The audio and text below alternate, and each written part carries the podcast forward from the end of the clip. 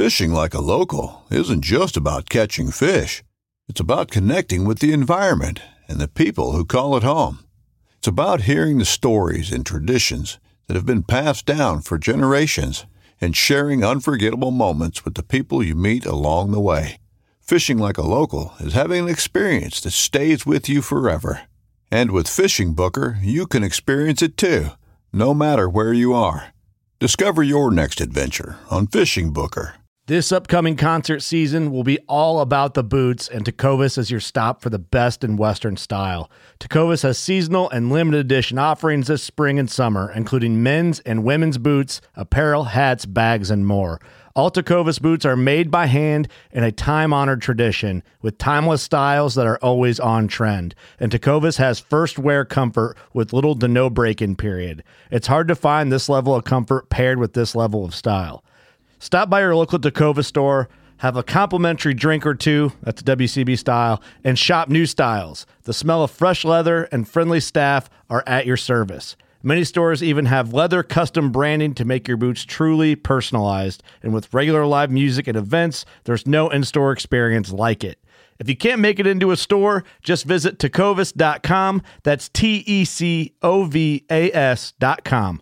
They offer free shipping on all boots, as well as free returns and exchanges, and ship right to your door. Go to tecovas.com and find your new favorite pair of boots today.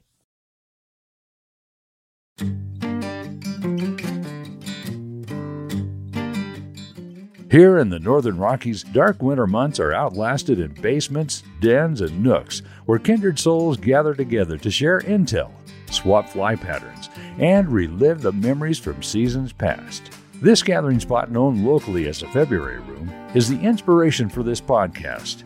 No matter the season, the door is always open to those with a fly fishing story to tell. Brought to you by CD Fishing USA, the North American distributor for composite development fly rods and accessories. 40 years of Kiwi ingenuity and graphite technology now available at cd fishing.us or your local CD USA dealer. Follow us on Instagram, YouTube, and Facebook. And remember to go fishing. Here's your host, the Carnops, and this is the February Room. The alligator gar is amongst the biggest freshwater fish in the world. Their distinct features of sharp teeth with double row of teeth on their upper jaw makes it seem these fish would be impossible to catch on the fly. But my next guest today has made the impossible possible with catching these fish numerous times the long nose and the regular alligator gar. Welcome to my podcast, Ryan King. Thank you, Lauren. It's a pleasure to join you today. I mean, on top of this, you're also the professor of aquatic biology over at Baylor, correct? That's right. I hope I gave you the the right the right description of alligator gar because a lot of my information is based on the internet. So sometimes it's better to get the correct information based on a professor. and so I'm so glad to have you on the podcast to give us exactly to learn a little more about alligator gar. But before we kind of go into these species and what they are like, um, I know you have a fishing story for me. And as always, we like to kick the podcast with any story, whether it's gar or trout. You just let us know. So give us your best story. I struggled with when you said that I needed to pick a story because I, as a scientist, I, I, have a hard time having picking like favorites of anything. I just eh, it, it's just not really in my nature to single any one thing out. But one thing that really resonates, a story that really resonates with me, kind of gets back to my youth, and I think kind of segues into how I got into both my career as a aquatic scientist, but but also you know my my passion for fly fishing. And I you know I grew up in Portland Oregon and my dad you know he he's a physician but he you know he he liked to fly fish. Um, he didn't have a lot of time to do it.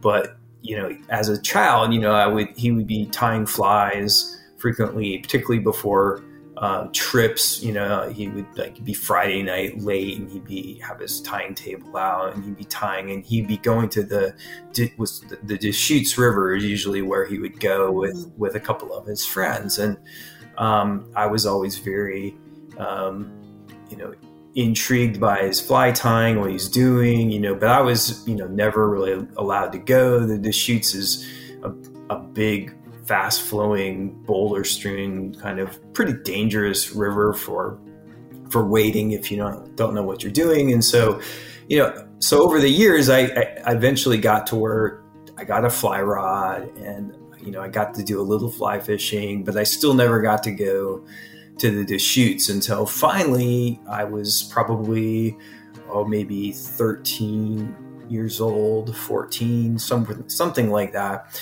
And dad was finally, you know, I guess it was probably my mom that was saying he can't go. he finally was okay, you you can go. I remember, you know, the few days leading up to the trip. I mean, it was all I could think about because um, you know I just had these visions of this magical river that you know I finally get to go go to and I was even like had old sneakers and dad had bought felt put felt soles on these shoes so I wouldn't slip and fall. And he was pretty frugal early on about my fly fishing too. So I had like you know the the most basic of reels and a fiberglass rod and and you know and I had some some of his re- reject flies you know. He was not going to waste like a whole bunch of stuff. So so I'm uh, we get to the river and and you know the Deschutes is um, you know you, you actually can't you cannot fish from a boat on the Deschutes River. It's just really interesting. There are a lot of drift boats, but they drift to different like spots, and then you have to get out and wade fish. So no matter what, you you end up wading there. And one of the places we would go is a little town called Maupin, and we'd hike up the railroad tracks. So that was that was one way you could access the river is that there are these tracks that run along the river, basically almost the entire length of it. And so you hike up the tracks and then you walk down this riprap and boulders. It's really dangerous, and to get down to the river, and then the river is, um, you know, fast flowing and slippery, and and basically one of the techniques for fishing on the Deschutes. I mean, it is it, it it's a it's a tough river to fish is mm-hmm. is basically trying to fish up underneath these trees for trout that are sitting there um, waiting for um, during the day like caddis flies um, any sort of uh, terrestrials to fall into the river and and so I just remember you know constantly you know getting my flies caught in the trees and not be able to cast and um, and so I, I I, I finally I made this cast that and and, and it, it, all seems like slow motion now, but I was fishing this elk hair caddis and it and it went up mm. perfectly back up underneath this willow that was just like barely hanging into the tree. And I just in slow motion remember this this and on Deschutes the native rainbows are called red sides because the the red pattern on them is so pronounced. And it came up and it just gently rose and just sucked in this this caddis, and I just you know was dumbfounded, you know that I actually had a fish, you know, like take my fly, you know, it's sort of one of those things in your mind that like you know these are goals, you know, that's going to happen someday. And you know, for my first trip, all of a sudden I've I've got this, and um, and so this fish takes and it just starts running out line and um, I'm like yelling to dad, like, Dad, I got one, I got one. And, and he's and he's kind of like dumbfounded as well that like how the heck did this kid he hardly knows anything and uh, and and and this thing in the rivers one of the things that makes first of all these fish if you've never if, to anyone who ha, has never fished those shoots, i've yet to see rainbows fight any harder than these rainbows fight they are extraordinary. And that's one thing that makes, even though they don't get big, like a 20 incher is really about maxed out. It's about how big they get. But they're native wild fish, super just strong. And then when you get in the current, you know, I mean, you it is really hard to land. Uh, you know, once you get above a 16 inch fish on the Deschutes, you know, you're in for like you. There's a good chance it's going to break you off and and so I I was fighting this thing, and it's like in my backing, and um, remarkably, eventually we get it in close, and Dad comes down and helps, and and then he, we net the fish, and it ends up being um, an, an 18 inch rainbow, which happened to be like the biggest rainbow he had ever caught on the Deschutes. and this was like my first rainbow on the Deschutes. And and so, you know, he he was like kind of had this look on his face of like he was happy, but he was also just like, what the and um, you know, any rate, we I don't think we had even had a camera or anything back then, but it was it was just one of those moments that just kind of changed me in terms of like I, I was I was just completely hooked at that point. All, all, I wanted to do was was was fly fish, and yeah, it was it was a really special special moment and and kind of changed the trajectory of my life. I was fascinated, became fascinated in entomology. I was like like tying, starting tying flies on my own, reading all these books. It just became, yeah, fly fishing, basketball, and girls. You know, that was pretty much. that was it. That, that was me from age 13 on. Well, you're in a good place now with basketball, Baylor. Oh man, yeah, yeah. Baylor has been uh, remarkably good in, in, in in a lot of sports, but yeah, right. coming off a, a national title uh, for men, that was pretty that was pretty cool. And they've won a couple on the women's side since I've been there as well. So so exciting. I was curious though, was your dad like, give me my fly back? Give me yeah. that oat caddis. I need that fly back. Take it off here. Use this he, foam. He may have, he may, in fact, yeah, I, I, I, don't remember that part, but there is something beautiful about the Deschutes. We, my husband's from Bend, Oregon, and, um, and that's another beautiful area and like you said those water is very challenging it's very technical and so for you to be able to catch a fish out there. I still haven't caught a fish out there. So um, fingers crossed I get an opportunity, but I've only gone once. Um, but yeah, it's such a beautiful area. I know you said that it changed the, that fish changed the trajectory of your life. Um, can you tell me a little bit about um, being the prof- you know, the professor of aquatic biology and exactly what does that mean? Well, you know, my, my training, uh, you know, essentially I, I didn't necessarily know that I wanted to be a professor. But from that point forward, obviously, I mean, I was obsessed with fly fishing. I was obsessed with aquatic entomology. I became really understood the, the, the interface of, you know, healthy water and in the environment. And so I became very interested in environmental policies and things that were affecting water quality and even you know began like the clean water act and things like that. And so i ended up going to grad school at duke. Initially i got a degree a, a master of environmental management with a specialty in water resources. And that was a lot about environmental policies but while i was there i really came to realize that i didn't want to just be like a consultant or working for a federal agency or state um, doing policy work, I wanted to be the researcher who was doing science that led to policy decisions. And so I stayed on at Duke and got a PhD. I actually worked in the Everglades for my dissertation. Um, wow. And and it basically I studied.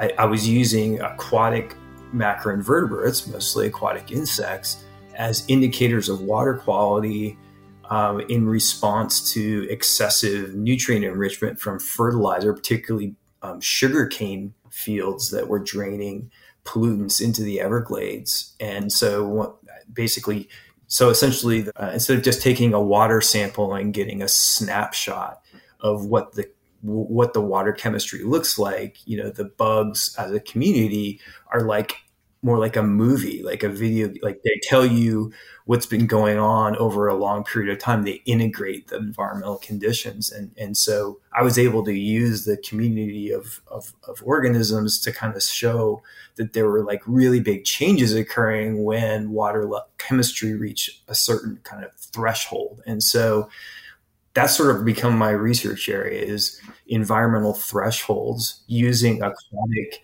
insects um, and I use algae and fish as well, but aquatic insects in particular as indicators of water quality, and then using that information to help inform policy decisions uh, related to how much is too much when it comes to pollutants in the environment. And so at Baylor, you know, I run a research lab. I've had, uh, I've graduated nine doctoral students, five master's students.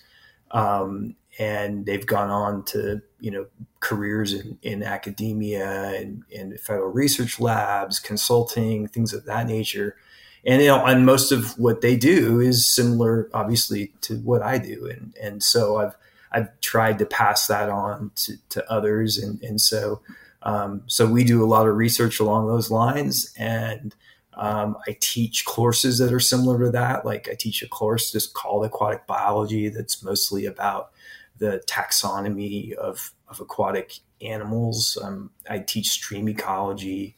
I teach a graduate course in in advanced data analysis. So I also do a lot of computer programming and and statistics. So all that kind of comes together. So I, I'm really kind of an interdisciplinary guy in terms of my training, and but I think that's played out well in terms of you know I, I again I never could have predicted where I would have ended up at that point in my life. But I think I ended up where I, I mean, it's hard to hard to imagine a better sort of fit for for for me. And now a brief message from our sponsors. Here at CDUSA, we have owned nearly every brand of fly rod throughout our 30 year careers as guides and globe-trotting anglers. When we discovered Composite Development's flagship fly rods, the XL2 and the ICT2, we uncovered a secret harbored by the Kiwis for four decades. Born from Japanese Toray, CD's unique manufacturing process involves winding the graphite fibers inside the blank, negating heavy thread wraps at the end of each section, creating a lighter and more durable fly rod. Check out the XLS2 and the ICT2 at your local CD USA dealer or go to cd fishing.us. And remember to go fishing. What was, I know you said that you've done some policies. Like, what is one of the most um, important policies that you've seen that have um, gone through through your research? Well, I probably, uh, I guess I ended in 2016, but I led a three year study that um, was called the Oklahoma Arkansas Joint Phosphorus Study. That's a, probably a little technical sounding, but basically it was the culmination of a 30 year legal battle between the states of Oklahoma and Arkansas. Um, it was actually a, there was actually a 1992 Supreme Court case that Oklahoma won over Arkansas uh, regarding uh, t- release of nutrients from wastewater into what Oklahoma, Oklahoma has what's called some designated scenic rivers in, in, eastern Oklahoma, but all the all the rivers start in Oklahoma, in Arkansas, and so Arkansas was releasing excessive nutrients that was essentially causing really nasty algal blooms in these rivers, and it actually went to the Supreme Court, and that that, that particular case was so important for other environmental because what it showed was it, what the ruling meant was that an upstream um, government of you know whether it be a state or a county or a city cannot violate the narrative or numerical standards of a downstream municipality or state or whatever. And so that that case has become sort of a landmark case for environmental law. It's used almost in particularly when it relates to flowing water because if you, know, you release water from one place and it, and it negatively affects someone downstream they use that case as case precedent. And so any rate wow. so but this but but so this went on though for many years and finally the governors came together and they um, issued a basically a they commissioned a study by a third party that had to be from outside of the two states to determine what is the, the, the threshold level of phosphorus based on certain cri- criteria that they considered important. And so I was I ended up applying for it and was awarded the grant. And so we ran that study, but it was probably the most stressful um, research I've ever done. You know, I mean, we had tires slashed while we were up there. We've had we had people filming us off of bridges because they just didn't want to stop what they were doing. There, well, I mean, it's extremely contentious. Um, you know, there there's both municipalities and the poultry industry uh, in Arkansas that had huge potential.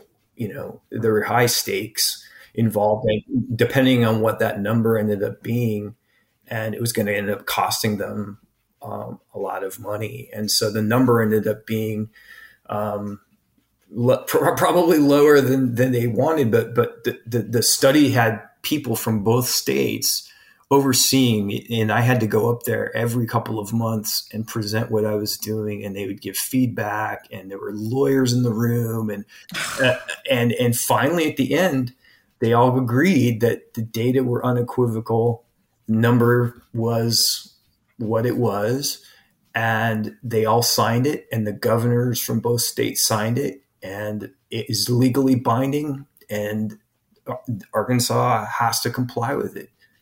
So wow.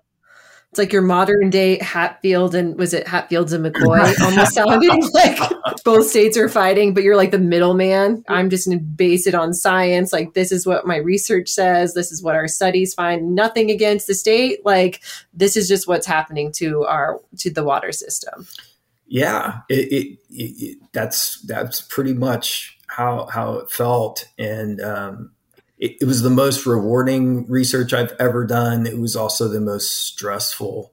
Uh, yeah, it's scary. Yeah, yeah. There, there were some times where I was I was a little concerned for, um, and I had a big research team of students and, and yeah. technicians, and so you know I was always a little concerned for their safety and right. so I actually went. I was always in the field with with with them. Um, I, I spent.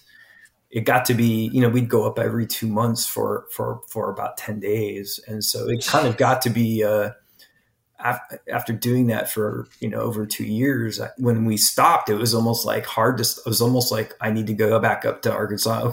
I'm so used to doing it uh, that it just became part of my life, and uh, and that is a very that that's the Ozark Highlands are just gorgeous streams. I mean, the water yeah. is crystal clear, and and and you know it's sort of the the oasis of Oklahoma, the Illinois River, and and some of the tributaries there.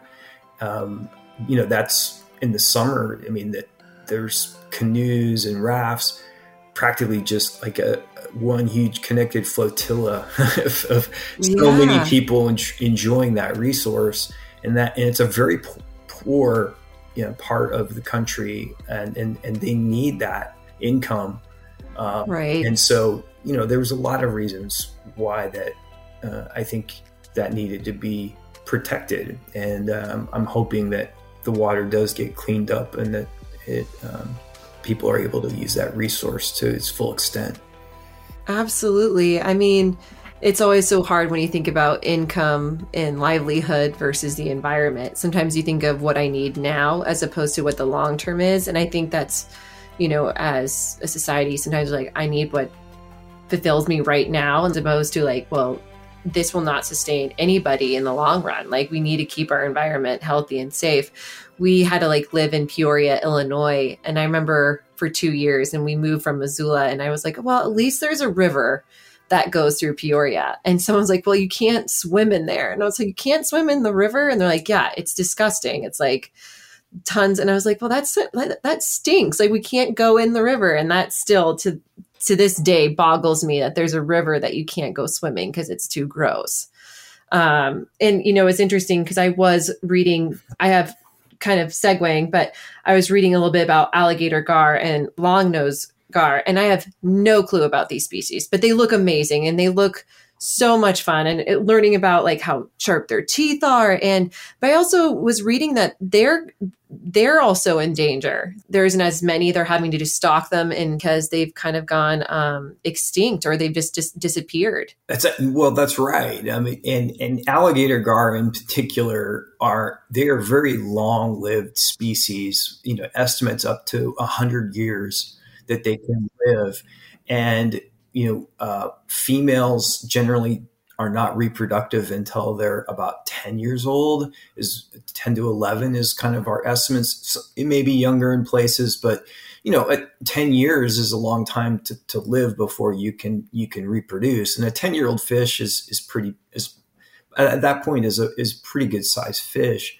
Um, and so um, historically, you know, alligator gar, like a lot of, you know, just it's just ignorance, right? I mean, you can't blame ignorance doesn't mean that people are dumb. It just means they don't know any better. Right. And and and and so historically you've got this fish that gets big and has huge teeth and the assumption is is that it's eating all the fish that you care about right and so and in generally they weren't you know viewed as a as a good equality eating or game fish even though um, while i have yet to have it there are a lot of people uh, particularly like in louisiana and east, east texas who who who eat alligator gar and prepare it and they simply have to know how to do it and, and they they say it's quite good. But point being these fish were were abused you know it, when they were caught either tossed on the bank but but often um, they were bow fished so people would shoot them with bows uh, and and and then just drag you know as many of them into town in go into town and show off with the big the seven and a half foot um, 220 pound fish that probably is 60 or 70 years old after a while, you know, they were wiped out from most of their range, which was throughout much of the Mississippi drainage. Like even Illinois, you talk about Illinois, mm-hmm. They've been recently reintroduced to Illinois in some places because they're trying to, and they actually are saying maybe alligator gar can help control the the, the Asian carp population, right? Because yeah. the, the, explosion of those. I don't know if you're familiar with those jumping carp that that. Well, it's so funny you said the bow thing, and I literally thought of Asian carp being because that's a thing that they do on the Illinois River. And funny story, some girl was doing it and. The carp hit her in the side of the face and broke her jaw. she had to have her jaw wired shut. I mean, it was like, wow, those fish are pretty mighty. Those Asian carp are tough. Yeah, so some of those some of those videos of people getting hit by Asian oh. carp, like you know, some d- dude getting hit right in the crotch while they're going 50 miles an hour. I mean, that's got to hurt. I know it does. It looks painful. Like, yeah, they even have it on video. It was a show I was working on, and the carp just slow. They did a slow motion of it hitting her jaw, and literally, you could see her jaw go sideways. Oh. Like, oh like a scene from Dodgeball. yes, totally. if you can dodge a carp, you can dodge anything. yeah, that's hilarious. Yeah, so. Um, so so yeah, they were all through those areas and and gradually extirpated, and and really the the, the remaining quote you know quote unquote healthy populations of alligator gar are in are in East Texas and into Louisiana. Um, you know, there's some in, in, in Oklahoma and in Arkansas, but again, best populations are still like in particularly the Trinity River in, in Texas and then some parts of Louisiana, because suddenly there is there's more and more interest in alligator gar from an angling perspective. There's been a, uh, back in 09 jeremy wade did a show on river monsters on alligator mm, yes. and, and, that that actually really got people interested in coming and fishing for them because you know there there were guys who guided for alligator gar um, in in Texas, but you know until that show it was it was not that popular and and suddenly um, they estimated that um, 100,000 people last year fished for alligator gar on the Trinity River. That's what Texas Parks and Wildlife estimated. That's a lot of animals. Um, and so, you know, and so you're talking about this long lived fish. And, you know, I mentioned the bow fishing. Well, one of the neat attributes of their physiology is that they, they, they have gills, but they also have a swim bladder that's connected to their esophagus and they can breathe air. So they can, they come to the surface and gulp And so you'll see gar coming to the surface and gulping air. And they do that in the summer, particularly in the you know, mornings to early afternoons when the oxygen levels in the water tend to be a little bit lower. And, and that's one reason why gar have been around for like 200 million years is they can essentially live in a mud hole it, you know, if they get stuck in, in high, you know, high water and, and water drains and they're sitting there, they, they can sit there and live in a mud hole for, for weeks. Uh, wow. and, and, and, just gulp air and until the water levels come back up and they reconnect. And, and we know that there were times historically where the uh, climate was much warmer and water was, you know, and so the, this ability to, to gulp air and not have to rely on dissolved oxygen um, gives them this this really unique advantage to live in in environments that are not hospitable to, to other fish. And so but that also brings them to the surface and that's what leads to these these people who use bows to, to shoot and kill them.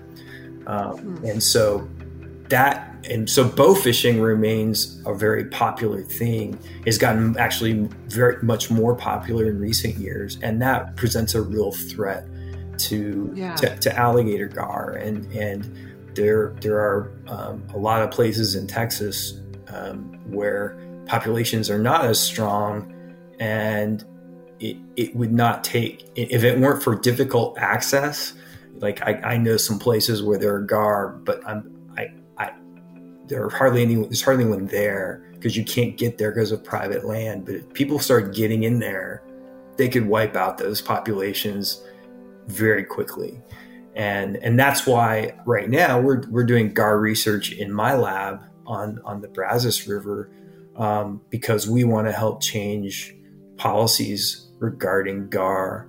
I mean, these word love, but I mean we couple my colleague and I we love these we love these creatures and um, and to, to, to, see something as magnificent as I grant some people think they're ugly. I, I, think they're beautiful and they, and they're you know so long lived. Just to waste their life it breaks my heart. And so yeah, if if Gar because I what would happen if they just disappeared like ecosystem react to the gar not being in the waters that they're used to the myth about gar eating game fish like bass of course everyone's mm-hmm. obsessed mm-hmm. with bass in the south uh, it, is that's exactly what it is is a myth um, gar are, first of all they spend you know most of the time in most of the places they occur there, there, aren't necessarily they're in habitats that aren't that conducive to for bass. And there may be some bass but there'll, there'll, be catfish and other fish around. But primarily what gar eat are um, bottom feeding um, native and non-native fish. So there's a fish called a smallmouth buffalo that is abundant in the slow moving large rivers of Texas and Louisiana. And and then there's another fish called a freshwater drum. And and of course you're familiar with common carp. Well, those mm-hmm. are probably the and then gizzard shad. Those are the, those are those are the three the four most abundant um, food sources for alligator gar. And none of those fish are fish that people actively target, although common carp has become a real popular thing for fly fishermen, but not in these habitats. We're talking about right muddy water that's deep.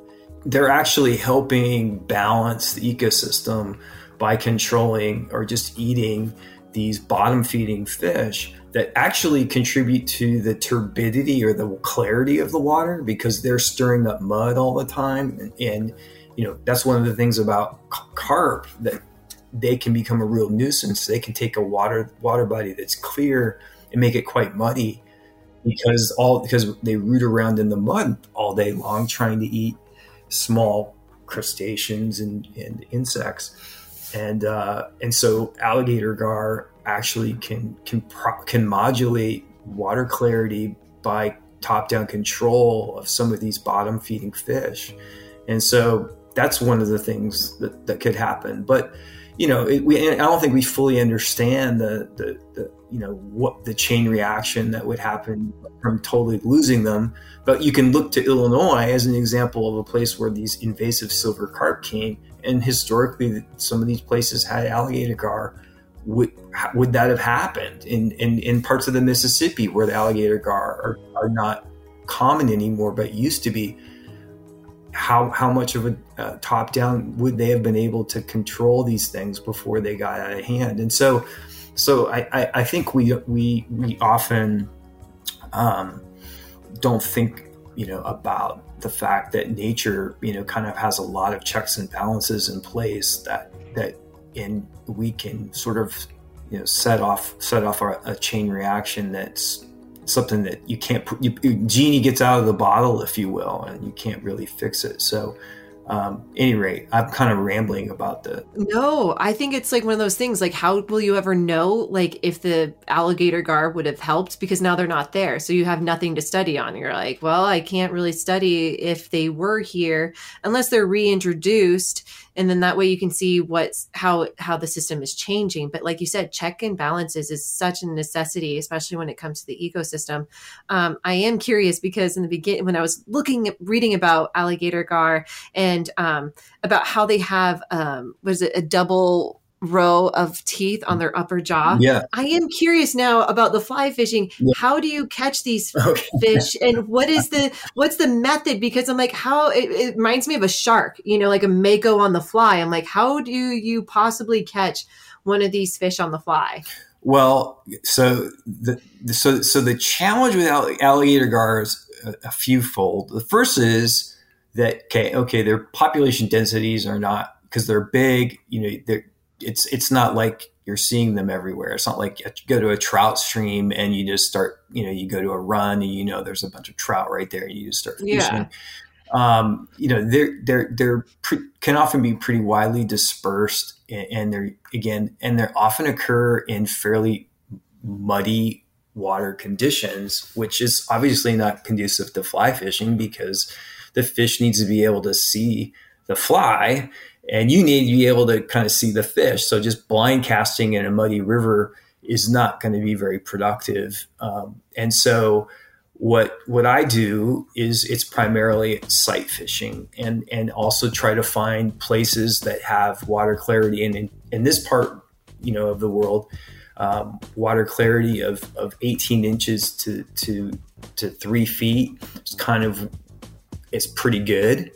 That doesn't sound very good, but it's pretty good for for a, a, a large river. And so, if you can get water clarity like that, you can often see fish suspended, you know, uh, a few inches to you know below the surface, or you'll start to see them come up, and and so it's it's a it's really technical in the sense that you've got a big rod.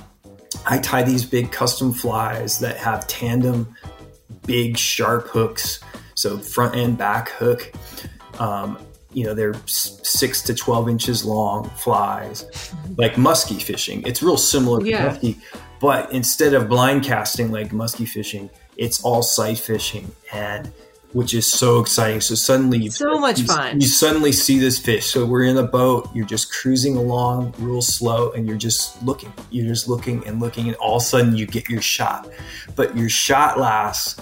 It's like so. Uh, I've only gone tarpon fishing once, and you know, with tarpon, like a lot of times suddenly you see one and you've got to make the cast and you've got to hit him within there's like a, the little three foot window like right in front of him where you got to stick the fly.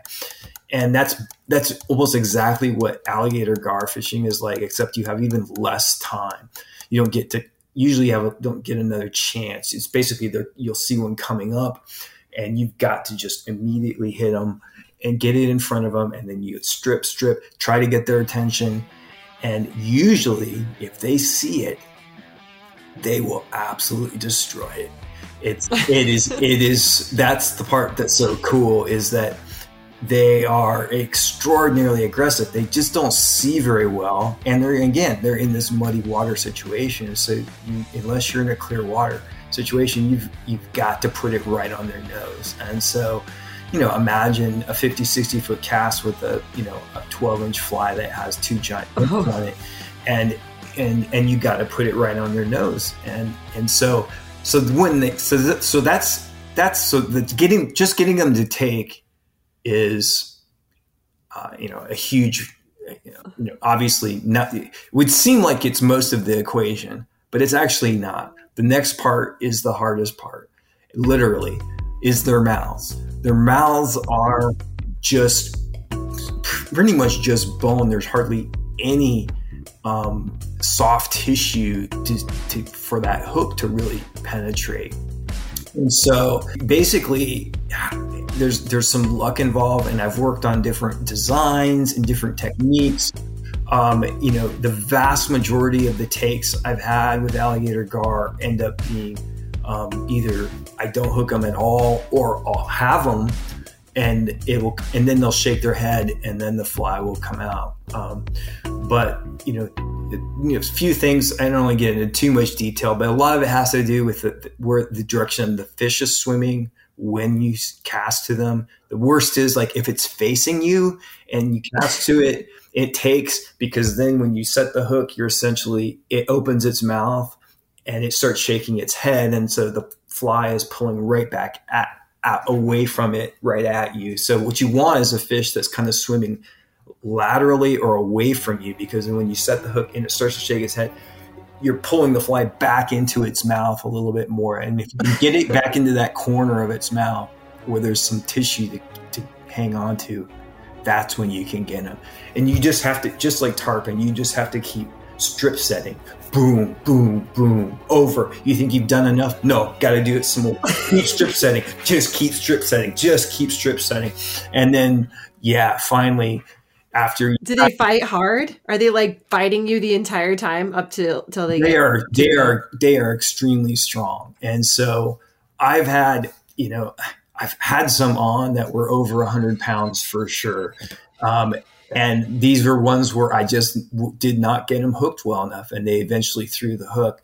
The the the, the largest one that I've weighed, it landed in weighed, was was is the Texas state record for fly rod, and it, it's for was right around forty one pounds, uh, and that's not a big alligator gar, but but but my goodness, on a fly rod, that is a big fish. yes. I mean, think about it. I mean, it's this is this is a predator a big badass predator fish that you could go out and catch and release uh, on a fly rod uh, and is 40 pounds you know i mean to me that so um, i'm very interested in not only continuing to you know get better at catching them um, as i work on that on my game but but teaching other people how to catch them and eventually developing a you know a catch and release mentality for these fish because I think like a, a, lot of fish, what will save them is having you know anglers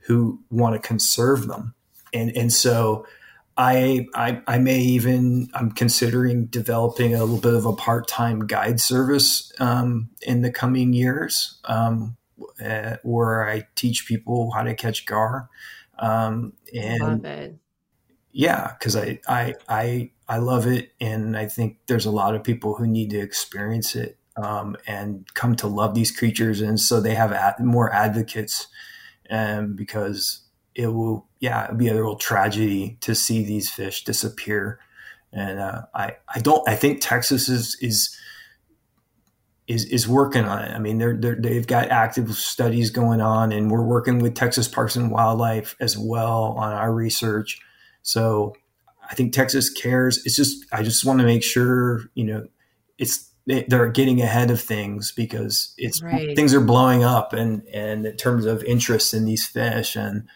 um, I don't know uh, I don't know if they're going to be able to get their regs in place in time because um, you know an 80 90 year old fish I mean takes a long time to replace that.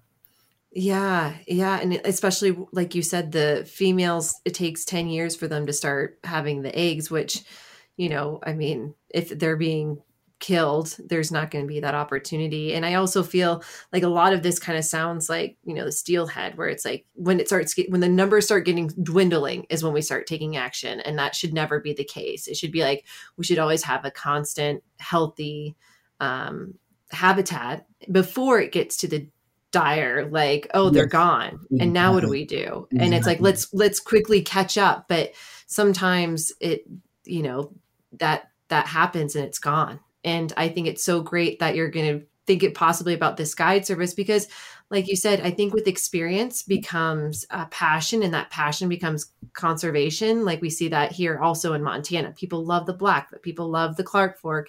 And there's so many conservations within Trout Unlimited, the Clark Fork Coalition, um, the Blackfoot. You know, there's so many places where people are putting um, these nonprofit organizations to sustain what we love to do. And so if you create this experience, um, I'm I'm totally want to catch one of these fish. Come on out to Texas. Yes, come on yes. out. I was thinking about when you said strip, strip, strip. I was thinking like, have you ever stripped so hard and then the fly came flying back at you? Like, oh shit! yeah. Yes, I have. And with these with these hook, two eight aught hooks coming back at your face, yeah, yeah, it, it can it can be a little bit tr- a little bit. Sunglasses must have to be a must. Yeah right? Like, yeah. never take off your goddamn sunglasses. Absolutely. Seriously, eye protection, huge. Yeah, you gotta you gotta have it. So, but yeah, come on out, Lauren. We'll do it. Oh my gosh, I would absolutely love it. And I know you were talking about the fly that you were creating because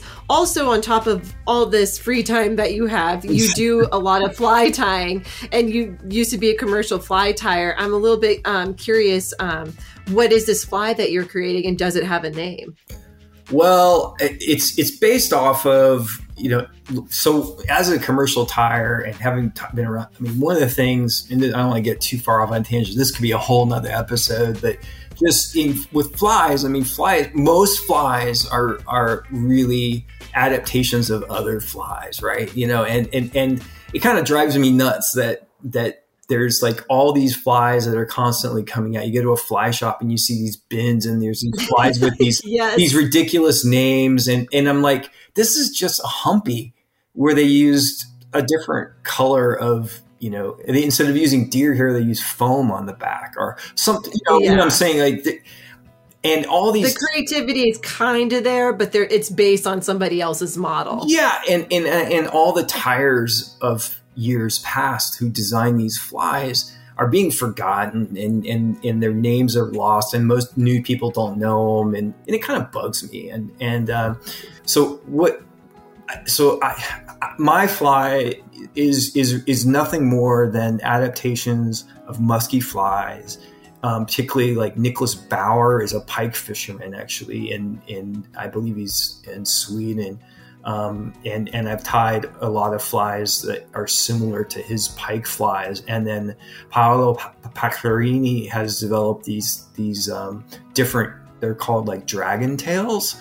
Um, yes. They're um, and some people will be like, "Oh, that's not a fly," you know. It's but, let's face it, we're we're using all sorts of synthetics and flies and stuff now, and these it's dragon crazy, tails. Some of the synthetics out there, yeah, it's insane. Yeah, and so these, so I use a dragon tail off of the back of this of tandem hook um, fly. I use this material called fly fur that's really it's like craft fur that's really long and and um, creates a lot of bulk in the water, but it's really light. And um, one of the things you want to avoid because these these gar have teeth is you don't want materials that sort of hang up in their teeth while you're trying to set the hook. You want it to just be like a, real clean set so that, so having a fly that kind of bulks up in the water and poofs out, yet slicks down when you set it and doesn't interfere with the hooks is really important. So I've used, I've used, um, you know, kind of that sort of material and and then and then the dragon tail just is so enticing in the water. And um, so i ended up i mean a, a, red and white version is what i tend to use a lot. And i've called it i called it a red dragon when i had to submit the fly submit the record they asked, I, I, had to say what i was using what the name of the fly right. was. And so i just called it a red dragon. But but it's you know again it's not really it's just it's just an adaptation of other people's flies, and so um, that's that's how that's more or less the fly.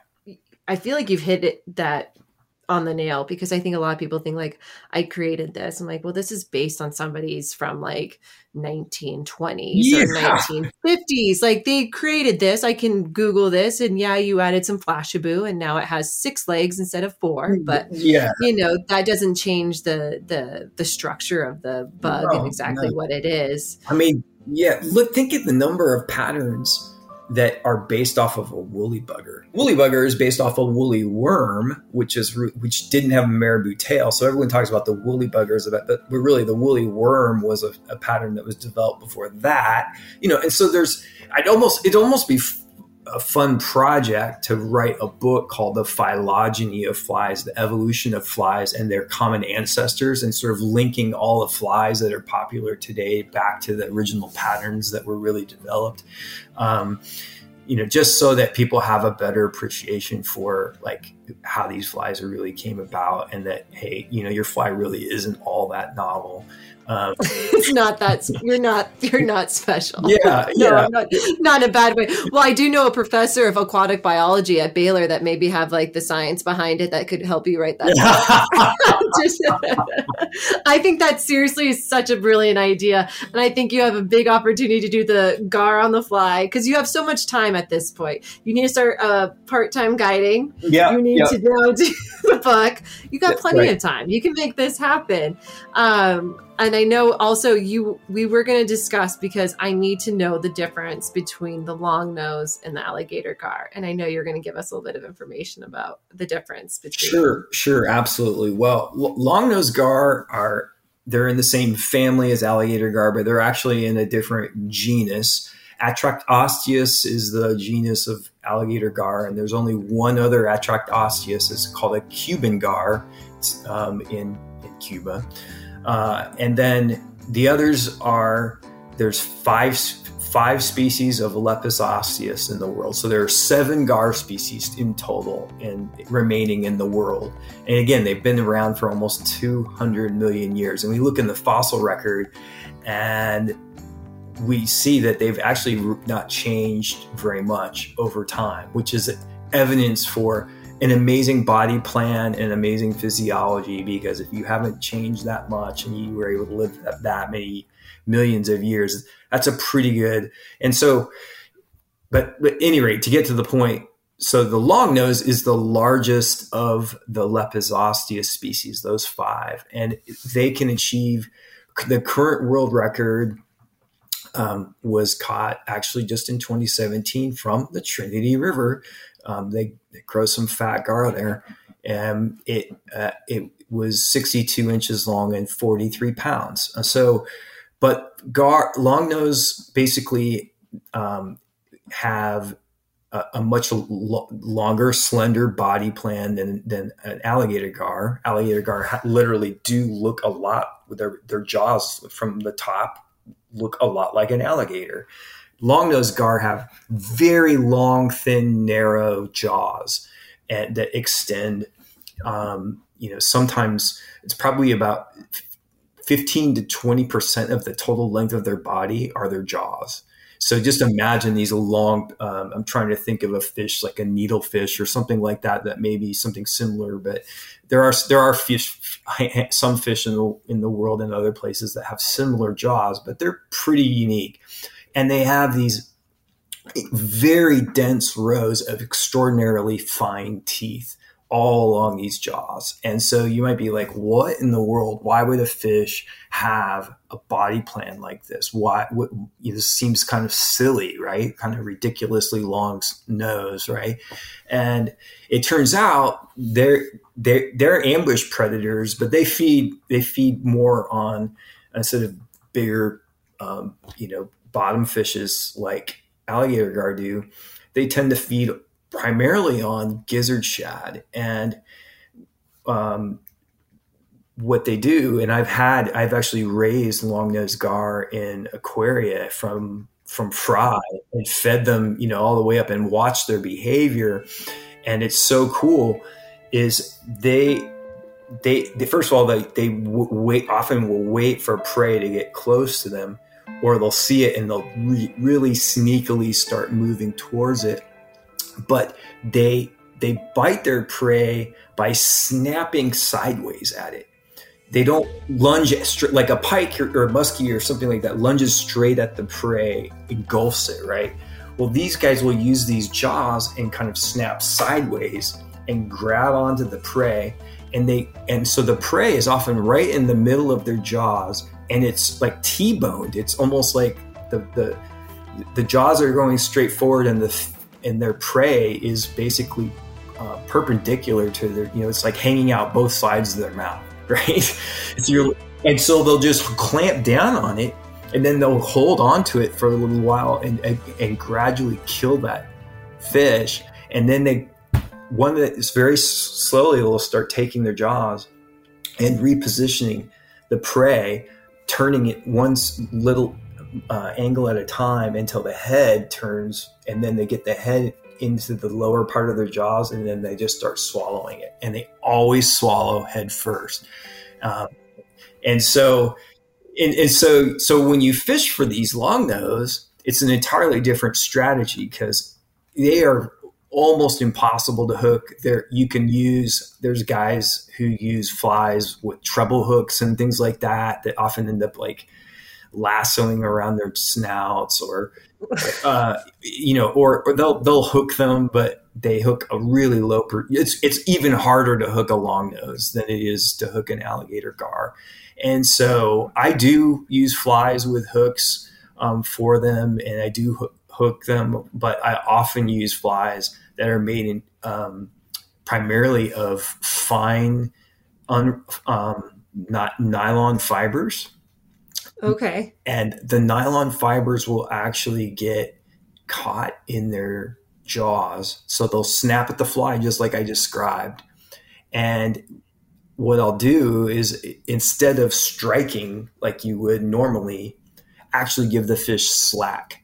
And the fish will start to run off with it and it tries to do that repositioning like I just described. But every time it opens and closes its mouth, it's actually getting those fibers kind of tangled up in its teeth. And then I'll, I'll count to five or count to 10 and then gently raise my rod and put a little pressure on it. And I would say about 80% of the time, I got them. Wow. What's the biggest one you've caught? Um, 60 inches is the longest one. Um, wow. And, and I, we regularly catch them um, over 50 inches long. And, and these are, you know, a, a 50 inch long fish, if it's fat, will be, you know, 15 pounds or so. And, um, you know, again, they're long and slender, but they pull hard and, and there's more of them. And, um, they are a lot of fun. They're also highly disrespected. I mean, the bow hunters just kill them, you know, like left and right, and uh, that drives me crazy. And but um, that we're also studying long nose gar, um, and um, also you know looking at their populations and trying to understand their vulnerability. Um, but uh, they're they're they're I also enjoy. So if you go to my Instagram, you'll probably see pictures of me holding long nose gar, um, uh, and I'll oftentimes wear gloves and I'll actually hold them by the snout. It's a nice little handle. yeah, I was going to say, like when you are retrieving your fly from their mouth, like how do you do that safely without cutting off your finger? Well, always I always wear gloves that have are latex coated, and and you know um, some people scoff at this technique that I'm used that I use to catch them, but um, you know, I think it's a lot of fun and and I, have gotten very efficient. It's like I, I either bring the fish into the boat or I'll just hold it off the side of the boat, and um, with with uh, needle nose pliers, um, I pry open their jaws and I and I pull the fibers out from their teeth. I make I make sure all the fibers are out um, I can usually stick my thumb into the jaw right at the base to kind of hold it open. You can you can use some you know like they make those uh, for like pike that that are like a clamp that will keep a fish's mouth open, or you can stick a piece of wood or something in there to help keep it open if you're really worried about it. But I usually just stick my thumb in there because I've got the gloves on, holds it, and then I just pull the fibers out. And I, you know, usually takes me 10 to 20 seconds and I've got the f- fish unbuttoned. Um, and, you know, and it, I've never, a hook has never penetrated the fish's mouth. It's, they, they definitely know that. I mean, they fight like they're hooked, but they're not, but the, you, you know, they're not feeling any pain either. So it's, it's, um, it seems like their survival rate after a catch is pretty high because of the oxygen that they're, they're able to gulp. Sturdy fish, as long as they don't have an arrow going down their gills. That's yeah, they are. Uh, you know, and and do, people still do kind of mishandle them. Particularly, you see pictures of alligator gar that people have drug up onto the sand, and they're just completely sure. covered in sand, and they're holding them by the gills, and mm. I cannot stand the gill shot yeah. unless you're eating it. But I'm always like, yeah, no. And I'm seeing a lot of that on Instagram, and I've I've blocked some of those people. I've really made me upset. It's cringeworthy. I mean, unless they're like, here's our fish that we're about to eat, I don't mind. Even, but I still don't even like seeing the picture of someone's hand in no, somebody's. No. I mean, it's almost like putting your hand in someone's lung. You're like, Ouch. well, exactly, yeah. So, so yeah, you, these fish can come can stay out of the water um, a lot longer. You know, you just want to you just want to keep them wet and and make sure you don't. If you bring them in the boat, you don't want to set them down on a hot surface. Make sure it's wet and cool, and you know, try to protect their slime coat a little. And yeah, and yeah, their my, their survivability is is probably going to be pretty darn close to hundred um, percent if if you take care of them. You know, so they're awesome. Gar are awesome. I love them. And isn't it true that the female fish have poisonous eggs? That their eggs are toxic? They're yeah, they're very toxic to humans, as far as I know. I mean, people say that that is definitely the case. So, you make you I don't know what exactly if it's a uh, hepatotoxin or what but um, but yeah it's like a murder mystery like what happened to the like what happened to the, the woman's past. Yeah. doesn't it sound like yeah. a murder mystery it book? could. we could write like a novel about revenge. Well, we have time for this right ryan? Yeah, we've got so far the guide. Me we've got too. a book on the evolution of fly tying and now we got a murder mystery book that c- pertains to alligator alligator gar eggs. Uh-huh I am seriously, this has been one of the most amazing um, interviews I've had. I've learned so much. And I know we talked about your um, Instagram account. Can you give um, an information to how people can follow you? Sure. Um, it's R King Four Rivers, the number four. So my, just the letter R and my last name King all together, letter, the number four and then Rivers. So for Rivers. Um, and that's my handle on Instagram. And come check come check out my page and give me a follow. And I I, I, t- I tend to follow everyone back. If, if, if they have a private account, I, a lot of times I assume they don't necessarily want me to. So I, unless they ask me, I don't necessarily follow private ones. And if you're a bow fisherman, I'll probably block you. Um, but besides that, um, come give me a follow and I'll follow you back. Go to thefebruaryroom.com where you can access a complete library of our podcast and read more about our guests, their fishing stories, and favorite fly patterns. We're always looking for exceptional fly fishing yarns, and if you have one to spin, shoot us an email at info at thefebruaryroom.com. The February Room is always free, but if you feel like throwing a nickel in the pond, we appreciate any additional listener support. For companies and individuals interested in sponsorship opportunities, please contact us for our media kit. Thanks for stopping by the February Room, and we'll see you down here next week.